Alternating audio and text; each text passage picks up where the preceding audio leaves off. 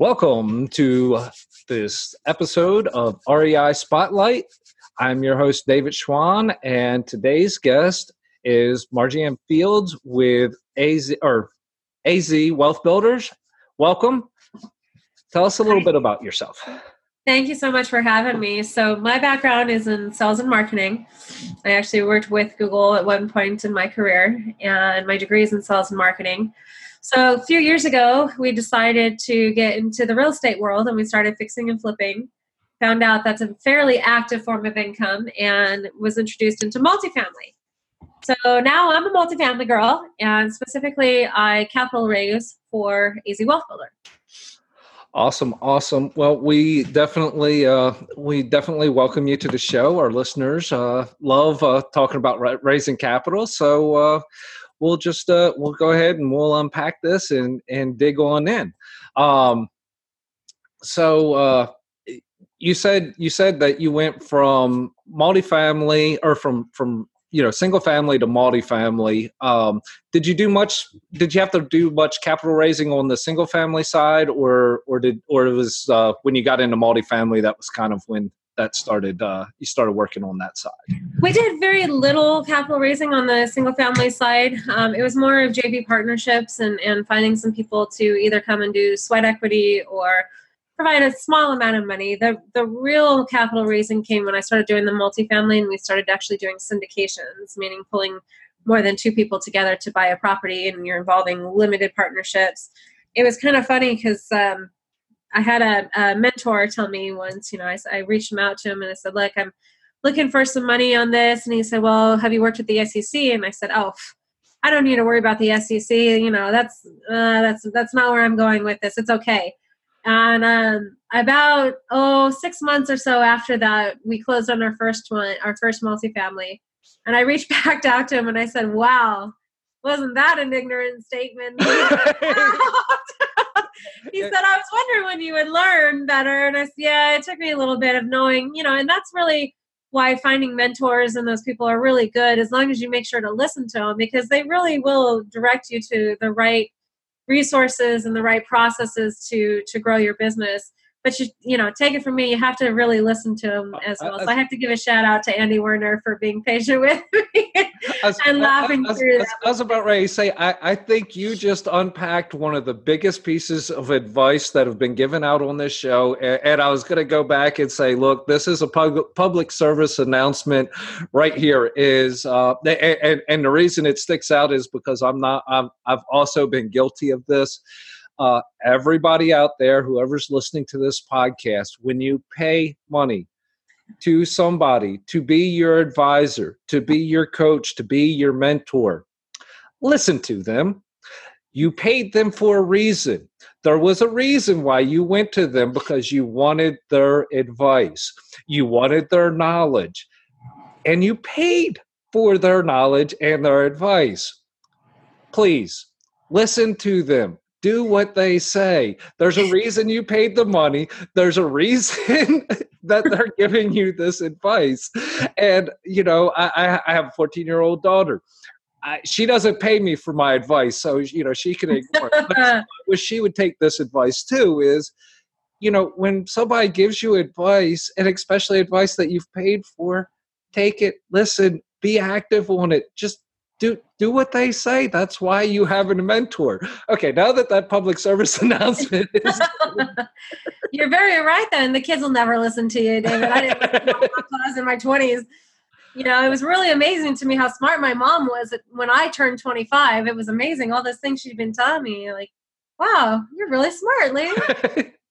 yeah, yeah, yeah. It's like, look, that uh that thing you have in life called experience it, it, it really does matter out there. And, and you know it, and it, it, matters in this space too. It's like look you know it's it's you know you if you've paid money for an advisor for a mentor for whatever you know look pay attention to those people. You paid them for a reason you know and you know that reason is, is so that you don't you don't have to pay for the mistakes that they've made i mean you know that's that's that's yeah. why the you know that's that's why they're there i mean that's why they're educating you it's it, yeah. it's, it's this stuff is all for you that's why you paid for it And to keep in mind with that, I mean, you're talking about when you pay for an education, that is one thing.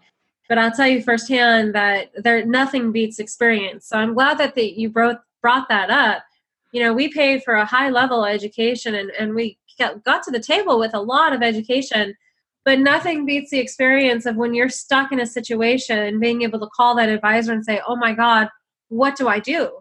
you know so not only do you listen but to truly reach out if you're paying for a mentor paying for a coach don't hesitate to reach out especially when you're in that kind of situation where you're going oh oh no what do i do oh, and, and and and make sure that uh you know for those listeners out there that are thinking about hiring a coach thinking about hiring a mentor especially if you're paying and and if you're paying large sums of money make sure that you know what you're you, you know you know that you can get a hold of that coach and that that's part of the deal that you know that that that you know when you're paying for an advisor make sure that when you need that advisor because you're you don't know when you're going to need them that you have that access that you know you're not paying $20,000 to a guy and you can only talk to him once a month be a little leery, uh, you know, unless he has really good advisors and coaches underneath of him. But you need to make sure that, you know, when when you are because you know this is like everything else. There are great coaches out there, and there are some that aren't quite that good.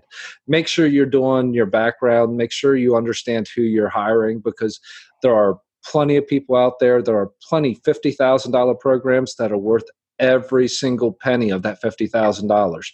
I'm not. I'm. I'm a huge fan of coaches, and I'm a huge supporter. Just make sure that whoever you hire, make sure you do background check with them, like anybody else. You know, make sure that they. Eh, you know, make sure that they they're going to meet your needs and can follow through on, on what you want. But yeah, just make sure that you know and and, and listen to them. you know once yeah. you do find the one but you know just just be careful for for who you who you hire and just make sure that they're a personal fit. You know don't don't you know if somebody's uh, out there trying to high pressure you into signing up for a coaching program look you can take a couple days. If they're worth the money they'll be there in a week. You know don't don't sign up on a whim. Don't you know don't get pressured into it. But you do they are needed.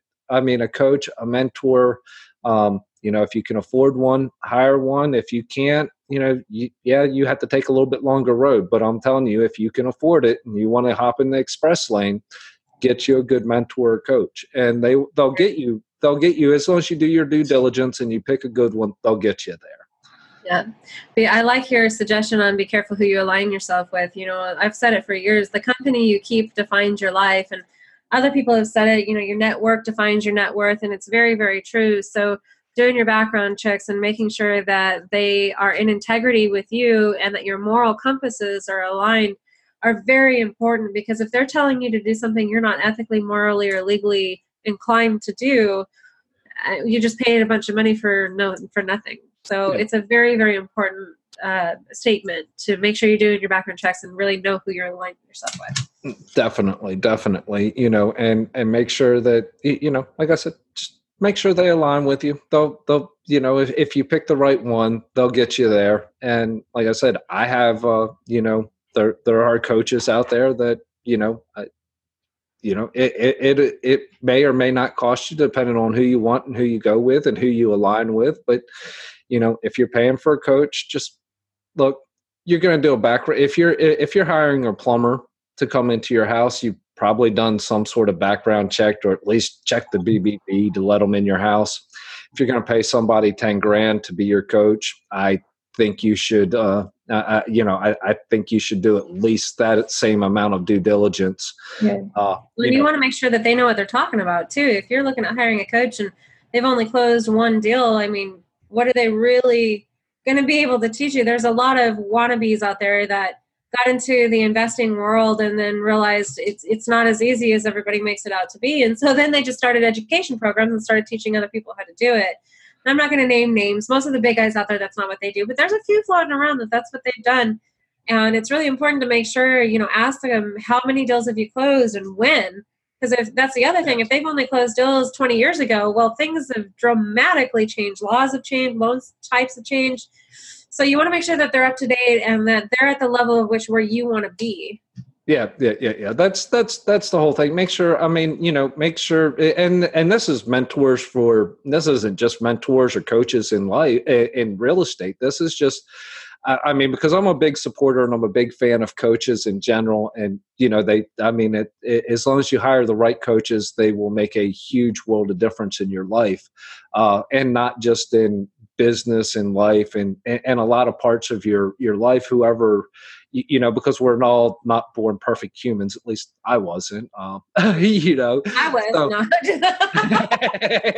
no, I'm kidding, but but you're right. We're not all born perfect. We're all, you know, the point of learning or point of life is is to grow and to learn. So if you're growing and learning, that's fantastic. As long as you're not staying stagnant, but you know do your research and, and that's a good point too do your research but don't over analyze you know even in the multifamily when people are underwriting they analyze things to death and they get in this analysis paralysis where they take no action. And I promise you, at least some action is better than nothing at all. You know, if you've done your research and your gut tells you, hey, this is going to be okay, or at least try, then you should try. If your gut is screaming at you, telling you to run, whether it be in a deal or a coach or a mentor or a friend or a lover or whatever it may be, if your gut tells you to run, definitely run but don't analyze it to death to the point where you do nothing. There's still just unbelievable value in taking action. Definitely, definitely. Sometimes you, just have to step and you have to step off a cliff and build a plane on the way down.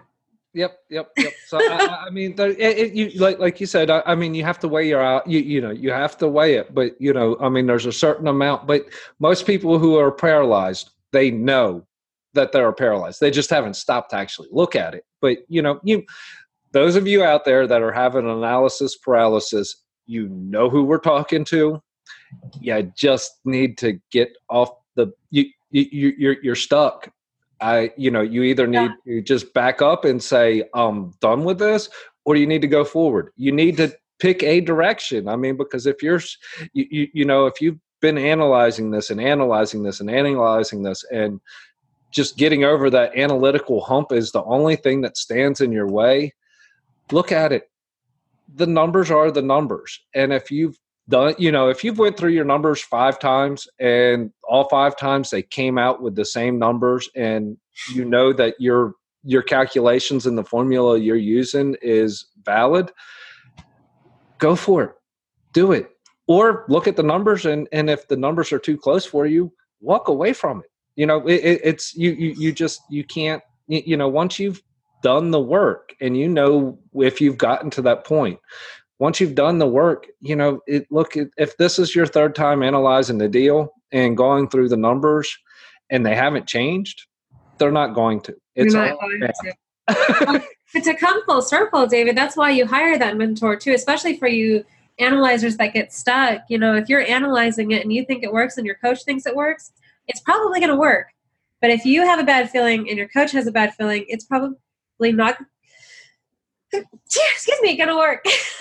uh, it, Sorry, I have really bad allergies today. Uh, you, you, you, you are you are awesome. You're you're fine. Um, yeah, yeah, yeah. And you know what else? Who else? If you're really worried about the numbers, give it to your lender. That's a good point. That's a very good. I, I, I was about to say they're going to look over it, and you know they they may or may not be the best, but I'm telling you, if it's a bad deal, you know they they can't really tell you it's a good deal, but they will definitely tell you by going, we're not loading loaning on this. It will tell you it's a bad deal. I mean, you, yep. you know, it, it's it's it's like look, yeah, and you know, look, lenders like lending, lenders like looking at stuff. Don't don't don't feel bad about giving it to two lenders either because you know guess what they, they they they they want your business and you should be asking probably three lenders on every deal anyway. So you know put it put it out there you know find you find you a good mortgage broker or some sort of broker whoever's going to do your financing however you're going to do it. Look if you're stuck give it to them. They'll they'll they'll, they'll do a pretty pretty good job because you know who has more money at risk than you the lending institution. They're financing probably 60%. So, who has the biggest stake in all of this in reality? The lender. Yep. The lender is going to make sure that you, at least on paper, have a at least pretty decent deal. So if you're worried about completely blowing it up and having something awful and you're you're scared, your lender's not going to let you run through because they're not going to lend you on something that is complete trash. I mean, you know, they're gonna they they they want to look at the end of the day and see that hey, how am I going to get my money back? Because like I said, they're the biggest, they're the ones with the most at risk, is because they have the largest part of the capital. Yep. It's a very, very, very good suggestion. And you're right. And if a lender tells you they're not going to lend on it, just stop right there. Don't don't uh, don't try to force something. I think David, a lot of people get emotionally attached to the deals and, and especially the numbers. And I think the biggest thing you really need to remember is objectivity. Make sure that you're really looking at it from a, a objective standpoint. Don't fall in love with the numbers. Fall in love with the numbers when the numbers work and when the deal is closed. That's when you really fall in love with it because that's when you know it really is your baby. You got it done but you can't have an emotional attachment to it from day one. It's too hard to let go, and then you wind up putting yourself in a bad spot. And if you're putting yourself in a bad spot, you're putting your investors in a bad spot, and now you will ruin your reputation like that. Oh, def- de- definitely. Like, like the when when you know when when when you're on that analyzing side, especially when it's something new, that you shouldn't be looking at a deal going, why do I want this deal? No, you should be, when you first start looking at the deal, the first time you look at a deal, the first thing in your head should be, why do I not want this? Why, you know, where is the reason that I can throw this one away and start looking deeper onto the next one? Yep. And, you know, make sure you're looking at it like, you, you know, it's, it's, never be desperate for a deal. I know you can feel like it and you can really really really want a deal but don't don't be desperate be you know it, it's the, the the first look on any deal should be okay why do i not like this what what is my reason to throw this away and you know i and i i think that'll lead you that that'll lead you a long way from you know picking something that you shouldn't be and, and like you said just, just don't don't fall in love with it until well, at least until you get a proposal yeah, or at least until after due diligence, because yeah. you never know what comes up in due diligence. And that's the other thing. Don't ignore what's happening in due diligence. You know, we found some very interesting things, including a death on property, including uh, notices that are sent out that we won't raise rents. I mean, all kinds of funky stuff. So you have to, when you're doing your due diligence, you have to really look into that and don't ignore a single thing on it. Most of the due diligence items become opportunities to renegotiate if necessary. Right. And I'm not a huge advocate for renegotiating. I think you should re- negotiate a good deal up front. But if something comes up, don't just ignore it and rush it under the rug. Address it and look at it as an opportunity. How can you fix it? Well, right. And, and can you fix it to your to a way that's going to be advantageous and profitable? Yeah. Uh, uh, well, and also you have to understand it's like, look, does your does your offer price and what you're offering does it build in that part of the due diligence. It's like, okay, we knew on the front side that this place was going to need a new roof. You don't go back and renegotiate on a new roof if you knew on the front side that it needed new roofs. Now, if you thought it was okay on your front side, and you know the the the the the, the owner goes, oh, that roof's like four years old and you get there and the roof's 20 years old and you know it's it's a whole different yeah then you need to go back and re- renegotiate and talk um, right you know legitimate reasons though like that. Not not just because a lot of people in this industry they'll go through due, due diligence looking for stuff that will be the cause for or the reason or the excuse for them to go back and renegotiate. And i just don't feel like that's right. If you make a good deal up front you made a good deal. But if they've withheld information or falsified information then absolutely you have every right to go back and say wait a minute. I've been honest with you. How come you haven't been honest with me? If you're not going to be honest with me, you're going to drop my price because now I have to take into the risk of the fact that you're not being honest with me. Yeah, yeah, yeah, yeah. yeah. Think of business, then we wouldn't have that. yeah, yeah, yeah, It's, it's and, and, like I said, eh, you know, that's eh, I, I don't like to generalize because every owner is different, every operator is different, every broker is different, and you know, and and sometimes it's it's not intentional. It's just something that over got overlooked or you know some secretary somewhere who did the the, the om just didn't correct something from you know she copied and pasted from you know some other file and and didn't go through and correct it it's you know well, i mean we're all human in this business mistakes happen but yep. you know it, it's just you you you just gotta I, I mean you know don't don't don't retrade unless you have to but certainly retrade if there's a good reason for it. i mean you know it's don't don't go looking into a 40 year old property that you know has not been rehabbed and start beating them up because the cabinet faces are, are a little worn it's right. wear and tear. It's, it's, it's you know just just be just be reasonable with what with, with what your your your things are. Don't don't overpick the due diligence, but certainly if you know definitely uh, when you need to pick it and use it. Just it's kind of like a hammer. You use your hammer when you're supposed to use your hammer. Don't don't don't go swinging around just because you can. You know, and don't don't go retrade. You know, because yeah, all you're really doing is causing yourself more more heartache because you know when you go back to retrade the guy might go well i did have a second offer on this and now that you're back at this well you know it, it you may lose the deal if you do it too much or you're too aggressive and you use it at the wrong time or, or for the wrong reasons you know um, i like your suggestion of being reasonable. And like you said you know if you're going into a property that's 40 years old and the cabinets are falling i mean come on that's to be expected. But if you go into the property and and like we had one out here in Mesa, and um, we I'll tell you the whole story. You know, the seller said, "Oh, the microwave just melted. There was a fire, and it was just the microwave that melted." Well, when we did our due diligence, it was actually floor to ceiling black inside the unit. So it was fortunate that the cost to repair that um, it didn't force us to retrade. So, but that's a reasonable thing to have to retrade on, right?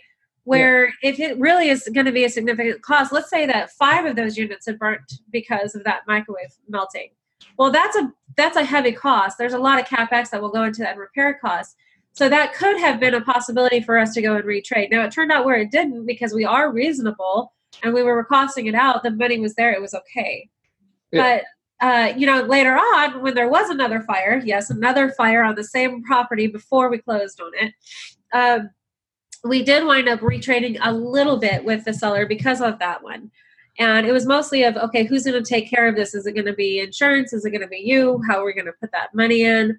How much is it going to be? And the seller was very reasonable about that and worked with us very well on that. So I have no complaints, but it was an opportunity where both parties could come to terms on that retrade with it still being a win win and fair and reasonable for everybody. Oh yeah, that, definitely, and and and you know, people. I mean, that's expected. That's you. You know, it's expect. Uh, I'm pretty sure that owner knew that. Went okay. Look, they're going to ask for this, and you were like, "Well, we're going to ask for this, so let's." we, we we we both know this conversation's about ready to be had, so let's just sit down and have it. Nobody, I'm pretty sure nobody was really all bent out of shape or. No, nobody was, and we weren't angry that they had a fire. He wasn't angry that we expected something in return for that. I mean it was very much expected. Um, same thing happened with another one of our properties. The seller gave a notice out to every backstory. The seller was 84 years old, living in Texas. He was a very, very sweet old man, and he was the original developer of the property. So it was a beautiful, beautiful property. But he had given every tenant a notice saying that he wasn't going to raise their rents for a year, and he was $250 below market rent. Oh. So, and then he put it up for sale but you essentially binded whoever was coming in to buy this property's hands that they weren't being able to raise the rents within that first year. So they're, but you're valuing it as if it's the higher rents. Oh, so yeah. we've, we've got a problem here, right? Like we, we can't get the value of it up to where you're charging us. It's still down here. So what he actually did, we went back and retraded, but retrading can look many different ways. It's not like we said, okay, you have to lower your, your purchase price. We actually kept that same purchase price, but he left in money in the deal through seller financing to cover the difference between what he was charging and those higher rents for six months. And that gives us time to bump up the rents. It pushed us past the point where he had said, we're not going to increase your rents anymore and blah, blah, blah. So it wound up working out really well. But don't think retrading is always just, well, David, you need to lower your price because I found this and that and the other. You can get creative and find solutions that are um, just as, as valuable for both parties. Yeah, definitely, definitely. Like I said, you, you know, re- retrading's not a you, you know it, it it, it's like a lot of things in life, a lot of words in life. You know, it's it's the uh, the, the the the negativity is all on how you how and when you use it. I mean, retrade is like, look, you know, sometimes, and and you know, don't worry about it. I mean, sometimes some of this due diligence stuff it pops up, and the uh, current owner actually doesn't know that it's actually a problem that that they have. Realize you, you know so it not not everything that pops up in due diligence is intentional. Not everything is bad. Sometimes it's good you know and you know you, you just got to roll with it. But you know it's if you have to retrade you have to retrade. I my thing is is look don't don't use it as a bargaining tool. I mean if you're going to bargain bargain in the front on the front side you know don't don't don't harm the, the, the industry by being a jerk. You know, it's that's a really good statement. yeah, yeah. I, I, I, mean, you know, don't be a jerk. Just, just, use it the way that it's supposed to be used. I mean, yeah. it, it's there for a reason. We all understand the reason, and when used correctly, nobody. It, it's not a bad word. It's a bad word when you get, you, you know, when when you know on the front side that you're before you sign any paperwork, you're going to go back to this guy and try and get him to knock three hundred thousand dollars off the price of this complex. Yeah, that's not cool. If you know that in the beginning, then look, you, you, you just shouldn't have done it. I mean, you know, why are you why why are you messing with people's time? You know, we only have so much of it. Don't mess with people's time. well, you're you're gonna tick off your brokers too, and then they won't work with you. If you get known in this industry as being a retrader um, and constantly going back and asking for more discounts for stupid reasons, the brokers will literally cut off your lifeblood and stop bringing you deals. Now, it doesn't make your job impossible, but it does make it that much harder.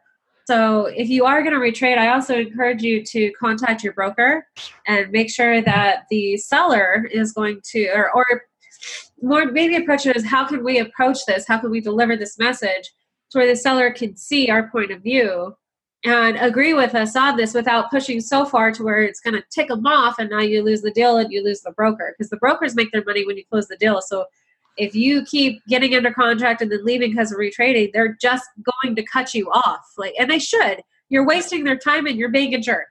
So they should cut you off and and the industry will not tolerate that. This is a very small little world, this multifamily world it is, even though we're all technically all over the world, and you run into each other over and over and over again. So if you get known as that guy, nobody's going to sell you their property. Nobody's going to allow you to buy one. The brokers won't work with you. The lenders won't work with you, and you're basically cut off. You're done. Yeah. So I think you, what you said, "Don't be a jerk." Like that's that's perfect. multifamily mantra: Don't be a jerk. yeah, yeah.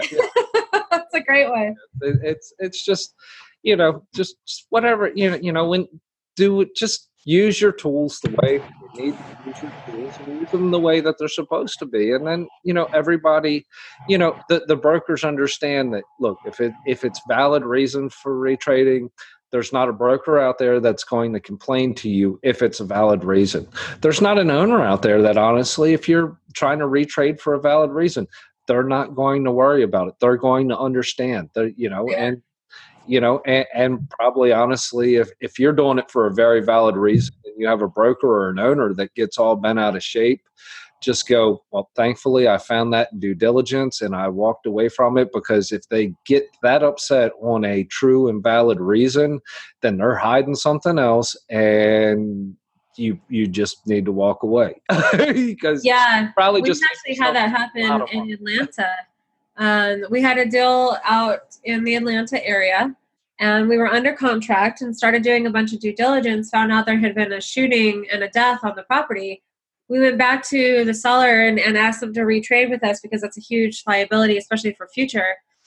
And unfortunately, at the time, uh, they they weren't willing to do that, and that's fine. You know, it was okay. We'll walk away from it eventually that happened multiple times with them where people found out and so they did wind up having to start disclosing that and they actually came back to us and they were willing to retrade at that point.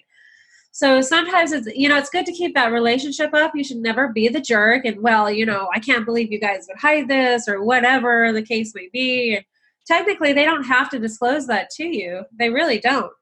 But if somebody finds it out you know everybody should look at that as an opportunity not necessarily a challenge, right? but you don't want to get to the point where how you know how could you how could you not do this? I can't believe that and it becomes a, a piss match you know? You got to be you got to be professional. You you've got to be kind in this and just say you know I, I appreciate your time and unfortunately it's just too high a risk liability for us and so until you know we're going to pass on that but if you ever come back around where you want to renegotiate just let us know keep us in mind. And when you do that and you act professionally they will they if the if the opportunity arises, they will come back to you, and that's exactly what happened.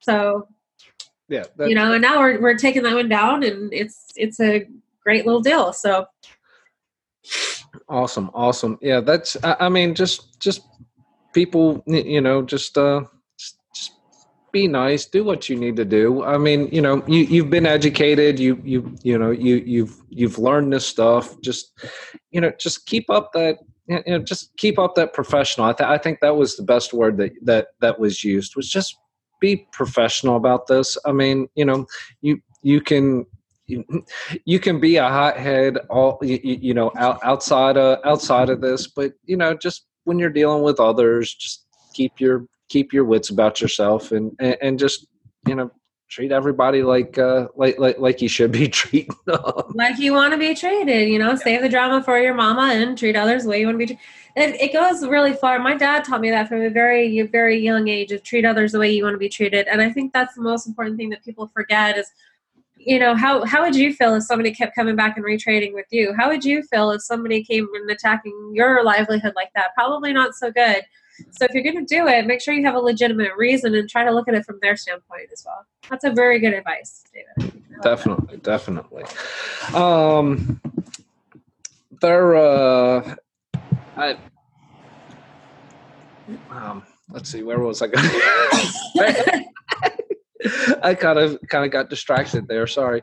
Um, what uh what question should have I asked you that I haven't asked you yet? How to find investors. Yes, yes, that's, that's uh, actually actually that's what this was supposed to be about. So. That's okay. We both run podcasts. I know. I get it. Don't get stuck in the oh god. What am I? I'm supposed to ask you a question. I know I am. yeah, yeah, yeah, yeah, yeah, yeah. Yeah. So the number one question I get is how do you find investors, especially with my background being in digital marketing. Um, and so there's a few different ways that I do it. Facebook and LinkedIn are probably the, well, let me retract that. Facebook, LinkedIn, and Bigger Pockets are the three most valuable sites in um, the multifamily raising money capital world. So you really want to have a strong presence, especially on Facebook and LinkedIn. And then on Bigger Pockets, you know, even if you're not the, if you're not yet the teacher, you're still the student, but that's okay. Go on there and ask questions, you know, and, and, sometimes people will get on your case and, and get nasty if you ask a stupid question, but they're all they're really doing is giving you a gift, telling you that they're not the ones for you to work with, that they're not good enough people for you to work with. So if somebody gets nasty with you while you're asking a question and you're still learning, just ignore it and ignore them and recognize that that's the gift they gave you not to work with them and go go align yourself with the people who are willing to help you um, because the people who really truly are successful not only are they mo- the most available, they're the ones that give back the most because we've all been there. You know, I'm at the point now where I'm really helping a lot of these different capital raisers syndicate deals and get things done because I know how to do it now, right? But there was a point where I didn't know how to do it and I had to ask questions. So I encourage you to really be on bigger pockets, ask questions when you are the teacher and you do know the answer. Get on there and post the answer. Even if you can't go into a lengthy amount of, of information, that's still okay. Even if you just say, hey, you know, I tried this, or I've seen it done this way, or I heard on this podcast that this might work. You know, you're being helpful, you're being friendly, you're you're putting your face out there and putting your knowledge out there. And the biggest thing is you're taking action. And the universe rewards action. You know, even if I used to tell people with marketing, get on there and create a video. And people said, well, what about my hair? What about my makeup? Oh my gosh. I, you know, I just got done working out, blah, blah, blah. Nobody cares. The only person that cares is you. Nobody cares. I do videos all the time. Like right now, my hair is curly and I don't care. Sometimes I, you know, I sometimes I do. And if it's a professional setting, like a seminar and stuff, you'll see me with my hair straight. But the reality of it is, is I'm on a video right now. And as to me, as long as I'm delivering the valuable content, that's what you should be paying attention to. Nobody gives a crap if my hair is curly or straight or whatever. Nobody cares how much you weigh. Nobody cares if you have makeup. Nobody cares. The only thing that they truly care about is that you're providing them with education and valuable content. Mm, so be bold, get on a video, write yourself a blog, write posts, do research, share the information, and be as helpful as you physically can on social media, on bigger pockets, and in general in life. And that's where you'll find a lot of your success. People are naturally drawn to leaders like that. So when you're producing that kind of content, that kind of information, what's going to happen is people are going to start reaching out to you. Hey, I'm interested in real estate and I don't know how to get in. Can you help me? Hey, I have money I need to deploy. Can you help me? Hey, I've got deals, but I have no one to help me capital raise. Can you help me? And and in that, when you're producing that content, you become the leader in that space. They call it thought leadership, and that's really what it is. So I encourage everybody, um, not to sound rude, but get over yourself and just act, create action, just jump. Like we said earlier, jump off the ledge. Not, not really. Nobody go kill themselves, please. please. But jump off the ledge and figure out how to build a plane on the way down. Even if you don't know what content you want to produce, get on the video and say, hey guys, I'm going to start producing content. What do you want to hear? Yeah, yeah, yeah, yeah. Find out. Just, just remember out there. You know, it's like, look, just because you're a second grader in this industry doesn't mean that there aren't first graders and kindergartners behind you that you look like a rock star to. Yeah, are the smartest. You, you know, just just because you know when a second grader walks into a first grade classroom, they're the genius in the room. I, mean, mm-hmm. you know, it just because just because you don't have your doctorate in multifamily real estate doesn't mean that you cannot be a help to uh, those around you. I mean, you know, mm-hmm. just just you know, if you're in this multifamily space, like like like what was said earlier, is it is a small world. The the the, the people in this, you know, it's like, look, this community's not very big, you know, so you know, just just you're you're going to help other people who have found this. You're going to help them. You're going to help them learn. So you know if you're a second grader you know help the first graders. Don't I you know now, now don't go mouth off to the to the doctorate that you know the world because you're a second grader. You know know know know where you're at. You know understand what you understand but also you know know what you don't know but know what well, you know that's a good point in like your your tiers right? Your second and first grade. Inevitably those first graders are going to ask you questions that you don't know the answer to. Now most people would look at that and say oh well, i don't know. How am i how am i going to help them? That's so embarrassing. You need to look at that as an opportunity. If the first graders are asking you questions you don't know the answer to you need to go talk to the fifth graders or the doctorate level and ask them the questions. I guarantee you they will answer them for you. Yeah. Now you can go back to your first graders and say, hey, look what I learned. Why don't we learn it together even more? Oh, so now oh, you're creating your team too. Oh, definitely, and, and that that you know, I mean, you should you should be hoping that those first graders ask you questions, and you know, actually, uh, you really want to hope that they ask you a question that you had not thought about asking yet.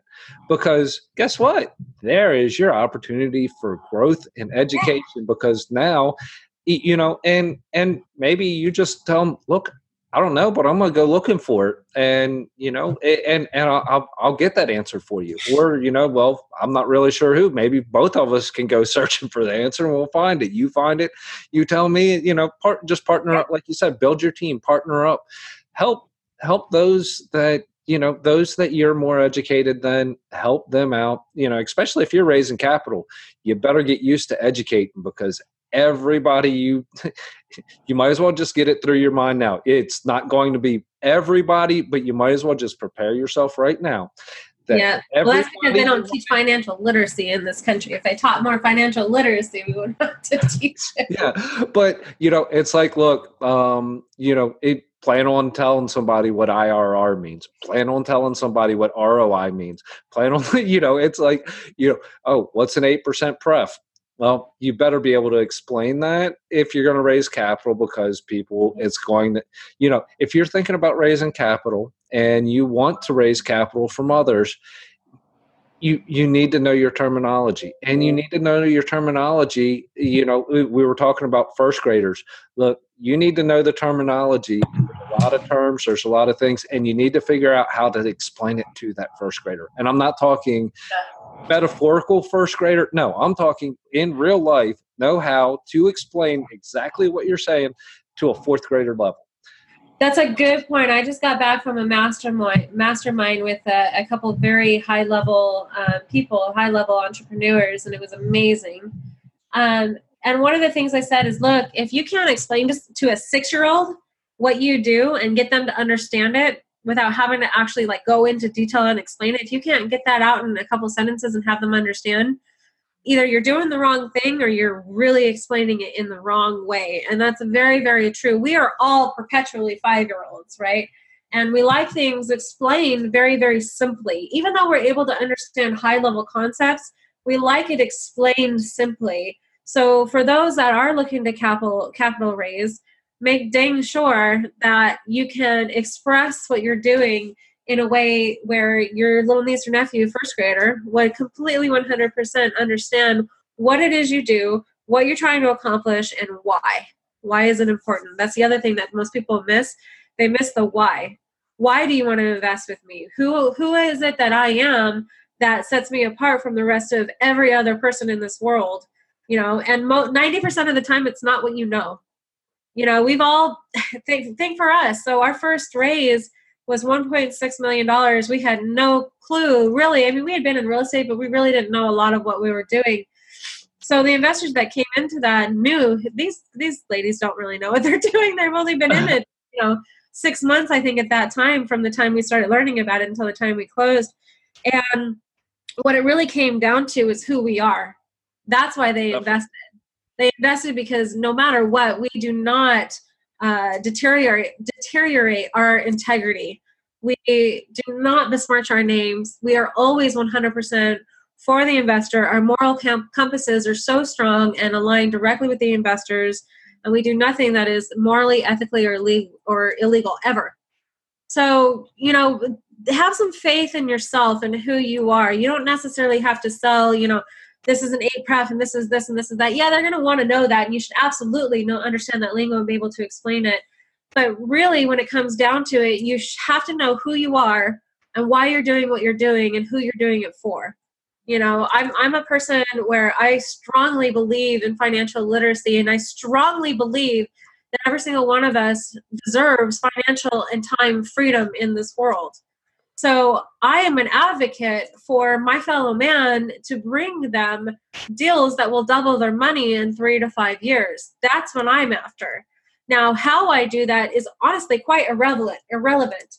It doesn't matter the deal. It doesn't matter where it is or, or what's coming about. That's all the mechanics of it. And yes, I do know that.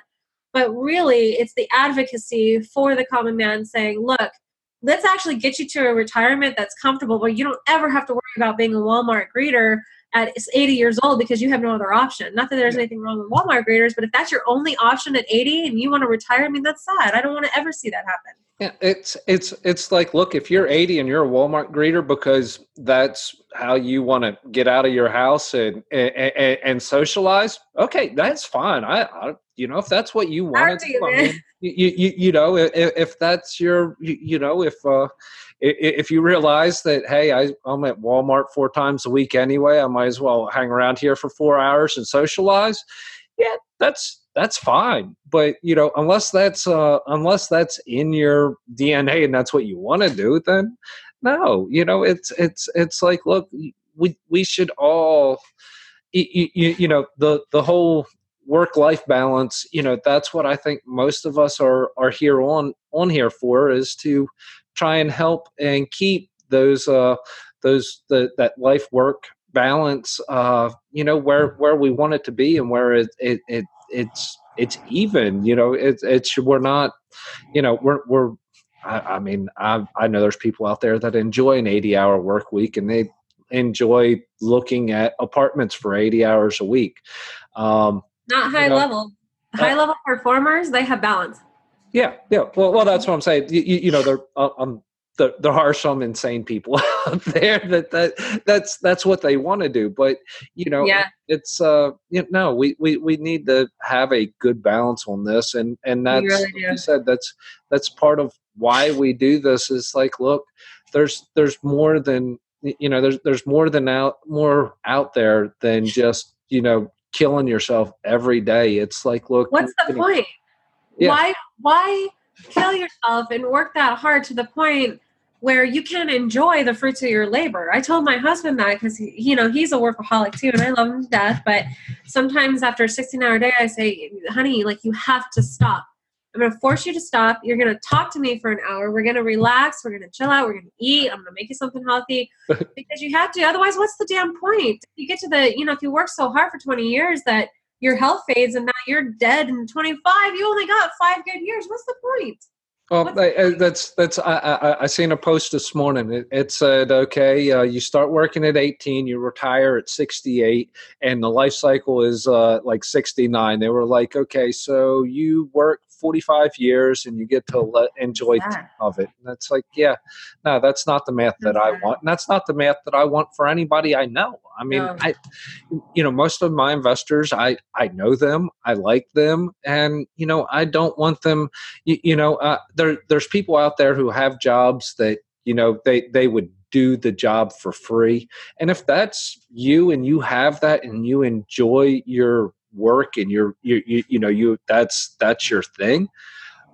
That is awesome. I mean i know some people that you know i i look at them and i'm jealous. I'm going well that's a really cool field.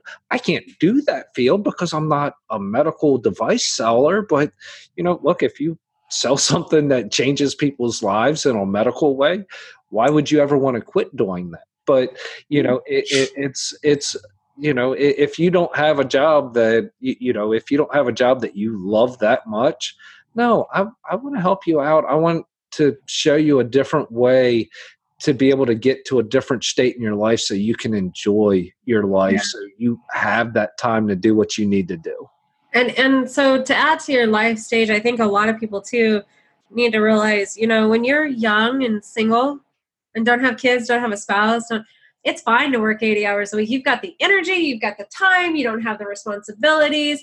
And on the weekends you can go party it up and that's great. Work hard play hard man. I'm all for it. But there comes a point in your life where you do have a spouse and family and, and kids and or kids and maybe you want to travel more and enjoy things more and and that's okay too. You know it's perfectly fine to slow down in in in that later years. Like i'm in my 30s now in my early 20s i worked 12 to 16 hours a day set five to seven days a week and i was fine with that i was perfectly fine with that because i was building at that time too oh yeah definitely um, and when you're building a business, it's fine to work like that for a year or two. But if you work like that consistently throughout your life on a on a 16 hour day, 80 hours a week, you will burn out. Your body will force you to burn out, even if your mind does not, because we are still organic creatures and we can only go so much so long. It is the reality of life. It just is. So when you're building, I encourage you, yeah, maybe work a couple extra hours. That's perfectly fine. But also make sure that you, if you have the families, if you have hobbies, that you get the time to spend doing that as well. It will reinvigorate your soul and make you more mentally clear too. You can't.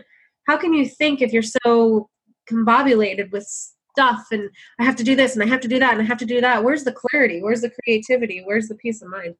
Oh yeah. Well, like you said, it, it's that whole balance thing. I mean, that that that's the whole thing. It's like, look, you you know, um, it's just ho- hopefully hopefully what you're working on, and you know, you, you're at the point where what you're doing and what you're working on, you're doing it more out of want to build, to create, than it is you know just humdrum i have to do it because if i don't do it i don't eat. You know if if the only thing you're working for is just food money well you probably need to find a different job. Uh, you know I, I, I mean you should you, you should have some some enjoyment and some satisfaction from from getting up and going to work. And, and i guess this is another public service announcement of uh yeah if you if you hate your job that much it's time to find a new one Why? I don't understand the people that say, "Oh, I've worked in my job for 50 years and I hated every minute of it." Oh my God, you just wasted your entire life. yeah How could you do that to yourself? Like, be kind to your future future self. That's a new thing I'm on. Is will your future self thank you for the actions that you're taking right now, including your job? Will your future self look at you and say, "Why didn't you leave that job? Why didn't you leave that spouse? Why didn't you? Why didn't you?" Be kind to your future self. You are counting on yourself, right? So yes. if you're unhappy with it now, chances are highly likely you're going to be unhappy with it for forever. Now, there's times I've seen like uh, my mom had a job where she uh, she loved it at first and then she didn't like it because of some changes in management and then another change happened and she loved it again. Now that may be the case, but if you completely hate what you're doing for years and years and years, like what's the point? What is the point? Yeah. You only get one life and we only get like 70 years. So yeah, yeah, yeah, yeah. and and and it, it's it's like, look, just um, you know, just just keep just uh, you know and that that should that's also on the motivation side of you know like you said sometimes you just need to get up and go and make actions you know it, if if you're you know I, I guess if if you're in that point where you're you're just day in and day out your job or whatever is not making you happy it's it's time to look make some action. There's something out there that's going to make you happier. Do some action. Take a step. You know you I, we were talking about you know analysis paralysis earlier you know and it, and it kind of boils back down to that. It's like look at some point you need to take a step and if you're not happy and you know i'm not saying you you you you have a bad day and you go home you divorce your wife you quit your job and you kick your dog out and take him to the to the pound just bad country song this this is long term. You know, it's like, look, just because you spilled your coffee at work doesn't mean that you get divorced, you quit, you know, and you sell your right. Uh, you know, you, you don't do all that because somebody spilled some coffee. But you know, if uh, I mean, this is me speaking of my own personal thing. Is like, look, if it, it, it, now if you get up and you've had moments on your drive on your drive in like your drive into work has made you sad and wanted you've wanted to cry on your way into work it's time to find a new job believe me I'm or if all you're looking forward that. to in life is the weekends i've heard people that i only look forward to the weekend i hate my monday through friday i'm like god that's five that's five out of seven days that's more than three quarters like you're hating three quarters of your life so yeah. if all you're looking forward to is the weekend or coming home, then you might want to reassess, especially if that goes on for years and years and years. Yeah, yeah, yeah. you know, but but that's I mean that's what we're both here trying to uh, you know trying to help people get you know to that point in their life where you know it's like look you know this this this is a wonderful and an amazing vehicle that we work in. This is an amazing segment of real estate that we both work in and that we're building businesses around you know this is an awesome and amazing vehicle. And you know just you know if you're out there raising money for this you know this is why you're doing it. You're trying to help these people. You're building this business. You're helping them get to a place in life where they can live life. And well you know maybe you know yeah it's like look you, maybe you are a, a cpa and you hate being a cpa but well you, you know do this find some investments find your find your roadmap map out you know you maybe you are in a situation where you hate your job and you can't you know for whatever reason you know even if it you, you know it, you know you don't you don't want to or you don't think that you can move well figure out a way that you can replace that job with you know with with investing invest in stuff that that you know so it, okay um you know maybe you're not in the ideal situation you can't change your job. Maybe you own the job and you still hate it you know and you can't and you know you're not ready to sell. Whatever it is it's you know just just find you know that's that's why we're here. That's why we're helping people raise money so that they can get into something different and do and spend their life the way that they're supposed to live you know? I think a lot of people have fear with it and and i want to touch on the fear factor Definitely. for a little bit because I think that's one of the biggest things that holds people back with everything in life, whether it be marketing online or or leaving that job or or contacting that that boy or girl or at the bar or whatever. So I'm gonna have a couple stories with fear. Um, the first one is I was living in Bakersfield, California in 2008. I did not like what I was. I liked what I was doing. I hated who I was working for. I had a boss that told me I don't care if, and what my job was, was I was a personal training manager. So I had to sell people on personal training and then turn them over to the trainers. So she told me, I don't care if you hurt people. I don't care if you lie to people. Get their credit card. I quit that job two hours later in the middle of a recession in a town where I knew nobody. There was no job prospects and I had no way of paying my rent. And the only thing I actually regret from that is that I didn't quit sooner, that it took me two whole hours to make that decision. Yeah. That's the only regret I have. And let me tell you what happened after that. I wound up moving and found an, a better job, a way, way better job. So even though I had a lot of fear associated with it, there was no way in hell that I was going to compromise my integrity. So even if you're afraid to do something, if you know in your soul that it is right and that it is crushing your soul if you don't do it, jump. You will Go. be fine. and the only reason I was able to do that is because my first story is I was homeless at 18. And when you start with nothing, I mean literally nothing, but living on the streets, the only thing you have are the clothes on your back, it kind of eliminates that whole fear process because I know for a fact that I can be back down in the gutter and crawl right back up and so can every other human. Humans are capable of amazing things, amazing things. My story's not even that bad. Look at the kids who are abused, whether sexually or, or physically beaten or kept in like basically dungeons half their life, and they still come out and they still do something with their life.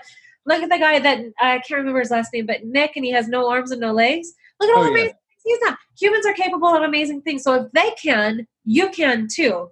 So don't ever give me an excuse, well, I can't. No, you won't. You choose. It's a choice that you're making.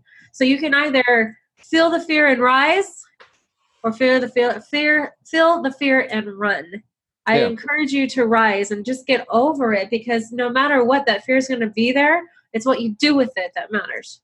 Mm, definitely, one hundred percent. You know, it's it's look if you know my 90% of the time, if you don't like where you're at, there's only one person, one being that's going to get you out of where it is, and that's you. it's like, look, if you don't like where you're at, I don't, you know, pick a foot, left foot, right foot, whichever one you want. But one of them needs to move, yep. and then the other one needs to follow, and then you know it's back and forth. It's called walking. If you don't like where you're at, if you it, it's like look if you don't like where you're at and you don't know which which direction head a direction it doesn't matter because you know this spot sucks. Eh, yes yes yes you you could make that that other step in that other direction may suck worse but you know what? Now you've educated yourself don't step right step left. We'll see what direction that goes you know? Whichever you know whatever direction you go if you don't like where you're at and you make the wrong step in the wrong direction you know you, turn around step back a step back a different way. The universe though rewards action. As long as you're stepping the universe will start putting things in front or god will start putting things in front of you to help you along your way. Maybe that direction is hard but if you really pay attention uh, the universe or god will give you something that says hey maybe you turn right here. You know that's great. I saw you took action. Let me reward you by putting a roadblock in front of you so that you're forced to turn right.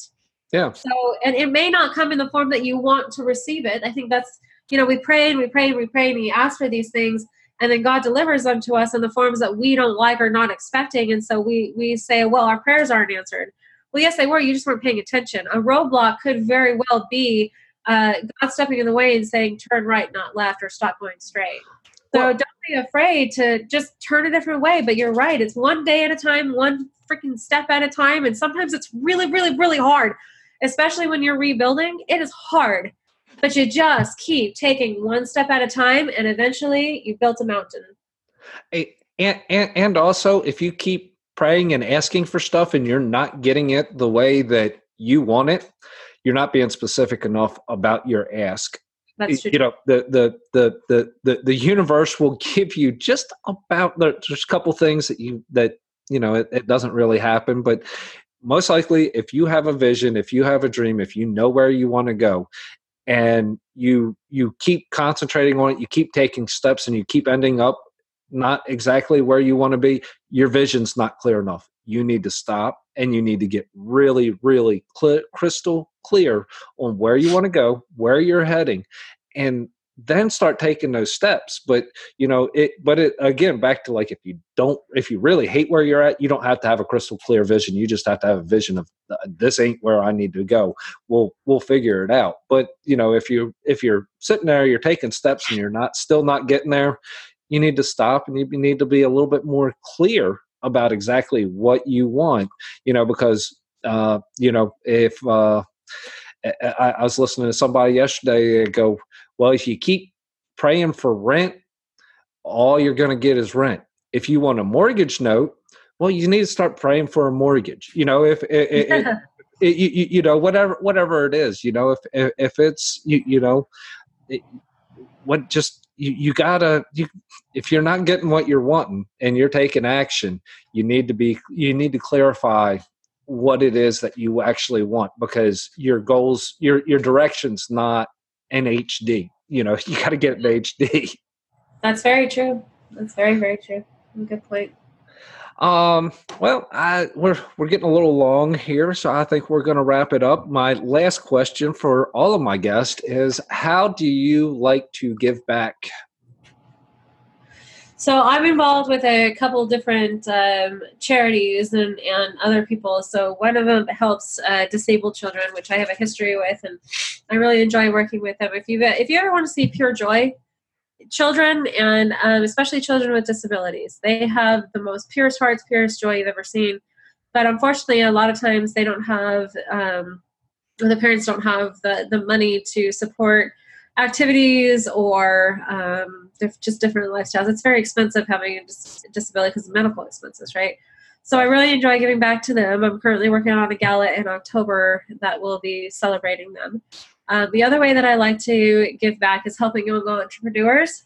Uh, so people getting into the multifamily space, feel free to reach out to me at any time. I love helping new capital raisers because there are a lot of details, and unfortunately, I don't really like all the gurus and all the education platforms they teach the mechanics of multifamily. They don't really dive into how to effectively capital raise how to get them from a prospect to yes i'm going to hand you money for this deal. So i really like helping people do that because i did figure it out and it was a little bit of a stumbling block but and i remember thinking during that time man if i didn't have the knowledge that i came to the table with i've been in sales forever and ever and ever it would be really challenging. It would be extremely challenging. So any multifamily capital or any capital raisers in general that are needing help, especially if you're new, feel free to reach out to me. I'm very, very happy to to help out. That's a very good question, David. I'm glad you asked that. thank you, thank you. Um, yeah, it, it's um, yeah. I I, I just uh, well, uh, well. I, I always like to have that question. You know that that just kind of gives a little bit of a insight into into people's souls and kind of you know let's let you know we, where they're heading and, and, how to how to help them out. Um, now, anybody, what's a what's the best way for everybody to get a hold of you? Uh, so I'm best through email. I'm I'm terrible at answering my phone, but I'll give you my number anyway. So my email my email is mj m as in Mary, J as in Jane at azwealthbuilder.com. My phone number is 661 373 5357. I'm a much better texter than I am answering my phone. awesome, awesome. You may regret that. And at any point, you can reach back out to me and say, look, that last 30 seconds there where I gave out my number, uh, please pull that back. I will gladly do that. And- I'm happy to talk to people. I truly, truly love people. And as long as you're not some creepo calling me, I'm more than happy to talk to you. All righty. Well, I hope you have a wonderful evening, and we will definitely have to have you back on. And until next time, just enjoy. Thank you, David. Thank you, everyone. Hey, everybody. Today's episode is brought to us by the Raising Money Summit, raisingmoneysummit.com. Adam Adams has put together a amazing lineup of speakers. You have Adam Adams, Michael Blank, Tim Bratz, Ellie Perlman, Alina Trigub, Kent Clothier, Jeremy Roll, Jillian Sadati, Cordy Peterson, Marie Miles, and many, many more. If you are raising money for syndication, for fix and flips, for land deals, for self storage, mobile home parks, whatever you're in, raising money for in real estate, you need to be here at this conference. Again, that is the raisingmoneysummit.com for tickets. And Adam has been gracious enough to let our listeners have a 40% discount through the end of May. All you need to do is use the promo code spotlight one word spotlight s-p-o-t-l-i-g-h-t and again, that is raisingmoneysummit.com. And if you are raising money, this is the must attend event of the year. And it is just going to be amazing. Adam puts on a just a phenomenal, phenomenal uh, summit. So just uh, again, raisingmoneysummit.com. And if you use the promo code Spotlight, you will get 40% off through the end of May.